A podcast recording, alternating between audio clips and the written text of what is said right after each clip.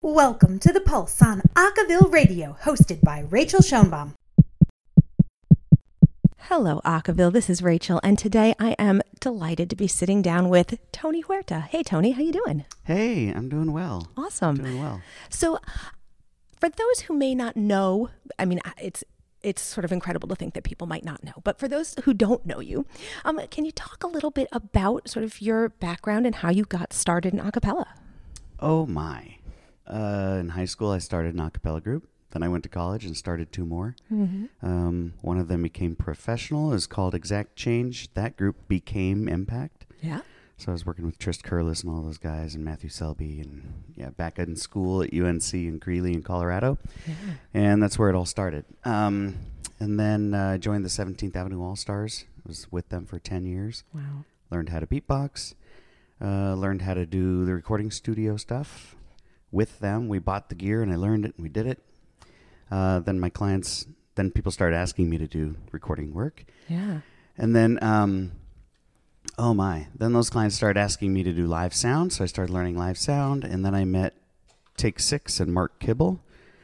Um, and uh, they asked me to go pretty much on tour with them. And I've been with them now for um, 13 years. And we've been to 42 countries together. And it's just been the ride of a lifetime. Um, in 2011, I formed a group um, that I wasn't supposed to be in. And that group ended up uh, being on the sing off, and I ended up singing on our promo video. So I ended up being in the group and uh, went on to the sing off, Yeah. uh, went all the way through to the finals. And we have the distinction of losing to Pentatonix in the finals. so uh, that was a bummer, but it was a great ride. It was a good time. So, so it's good. Learned a lot. Yeah. And uh, let me think. What else am I doing? Oh, um, yeah. Currently, I travel around the country, of course, with Take Six, but I also travel and do education Yeah. and a cappella education. Um, and that's why I'm here at, at a cappella university this week, teaching the kids, working with the kids. Um, and then I also do uh, equipment sales now because everybody wants to know what sound equipment to use for a cappella. So microphones, mixing consoles, speakers, all that good stuff, in ears.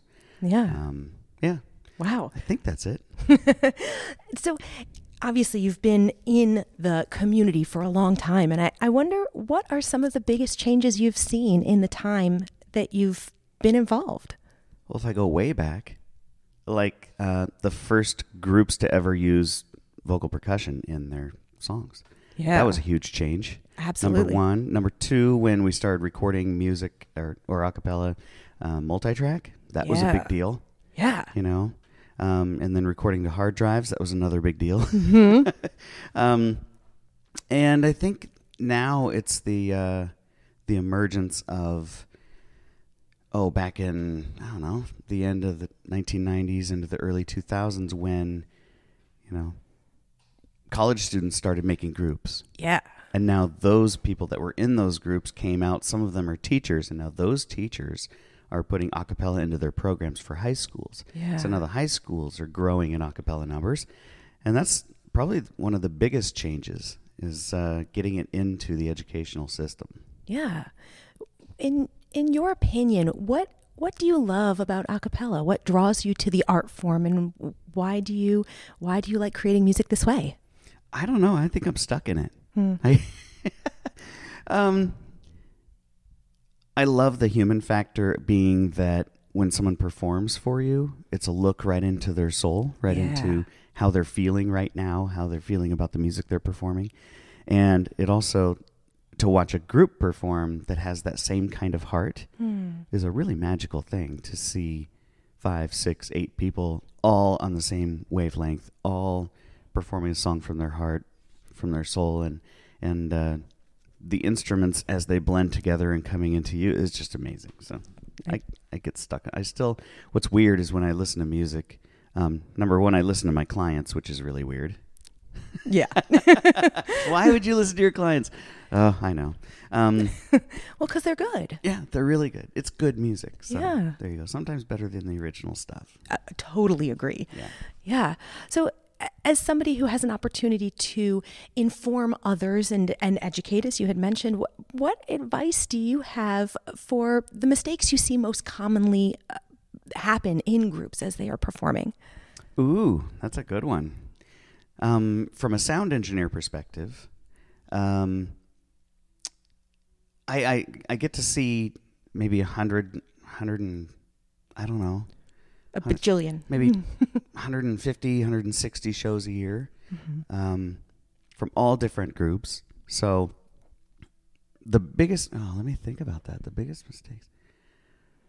I would say worrying too much about the notes, the music, and the tuning, and not enough about your audience. Yeah. So focus on the audience, make eye contact, don't perform over their heads and look at the exit sign behind them or engage them directly um, with your eyes, with your body. Yeah. Engage. And instead of worrying so much about the tuning and, and all that, they don't care if you miss a note. They know you're human, Of course. but they do care if they're moved and engaged in the in the concert. Yeah, that's that's actually advice that I feel like I've given to like when people ask me about what I think as an audience member, I'm often in the audience, that, that I feel like I, I want you to connect with me and I want to feel what you're the message that you're trying to send. So um, I love that. That's great. Um, so what's coming up next? What what you know, what's going on in the fall and the winter? What, where are you where are you going? Um, in August, I go to uh, Japan and China and Hawaii with Take Six. Think we're out for about three weeks. Um, after that, I have uh, the Real Group. Hmm. They're coming back to the U.S. We're doing something in Pennsylvania, Tiffin, Ohio, somewhere else, and then and then uh, Vancouver, Ooh, nice. um, uh, British Columbia. Sorry, Yeah. not Vancouver oh, somewhere else in British Columbia, up in Canada, um, stuff like that. I'm also going to be launching a new website Ooh. and stuff. It's called acapellamix.com. Okay. And right now, if you go there, there's nothing there. But But um, we have a bank of six acapella engineers mm, that I've been training for the last several years. And uh, we're going to be able to handle all the needs of if you ever want your concert to sound really good, yeah. just let us know. We'll fly out. Um, we bring, we can bring up to 20 microphones and our own mixing console, and we can also multi-track record every concert. And Nice. so you can remix it into live product. So hire a videographer and uh, make some good live content for your group.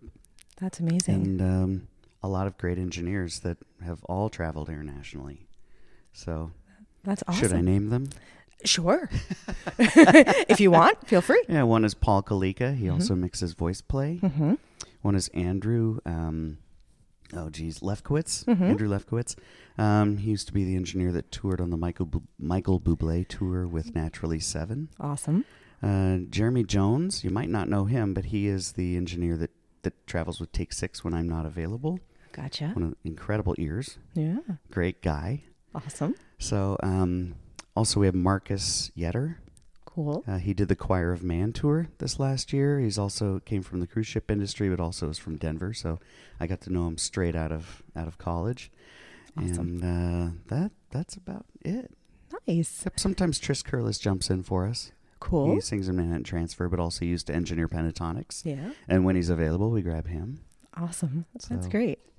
So, in terms of what you, you know, you've seen a lot of groups. Who who's really improving in your mind? What are you who are you seeing that feels up and coming that we should all be on the lookout for? That's a tough one. I Mm. see, as far as professional groups go, uh, you're either really big or you're not there. Yeah. That's the hard part. The groups that have started up, like Vocalite and, hmm and some others that um, that are no longer around, it's it's getting tough to find new young pro groups. Mm, yeah. So everybody listening, go start a pro group. yeah. Don't fall apart. Stay together, Yeah. and and uh, you will be hired at festivals, and and more specifically, you'd be hired at like a cappella festivals that high school teachers now are are putting on, like the Nordonia Acapella Festival and Kettering and and uh, NAC and and things like that. So Yeah. you know, get out there, get going.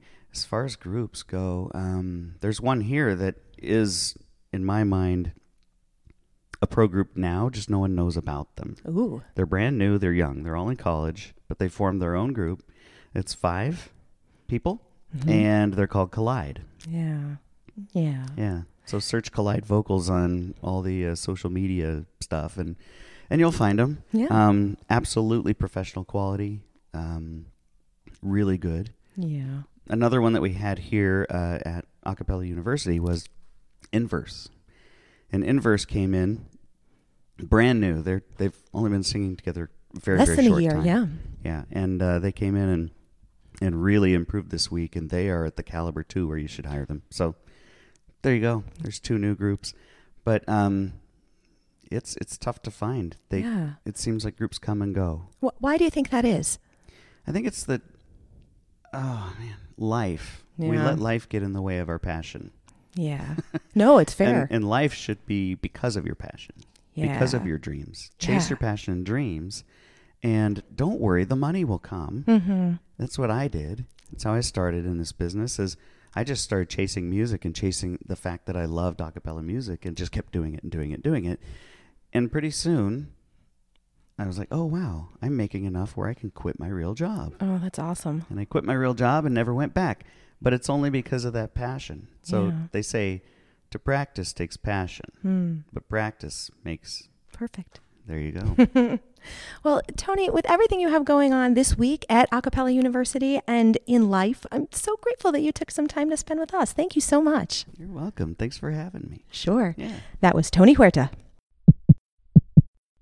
Thanks for listening to this week's The Pulse only on Acaville Radio with special shout out to Sam Baker for audio assistance. Remember, Acaville Radio is your home for the best in acapella news, music, and video, only at acaville.org.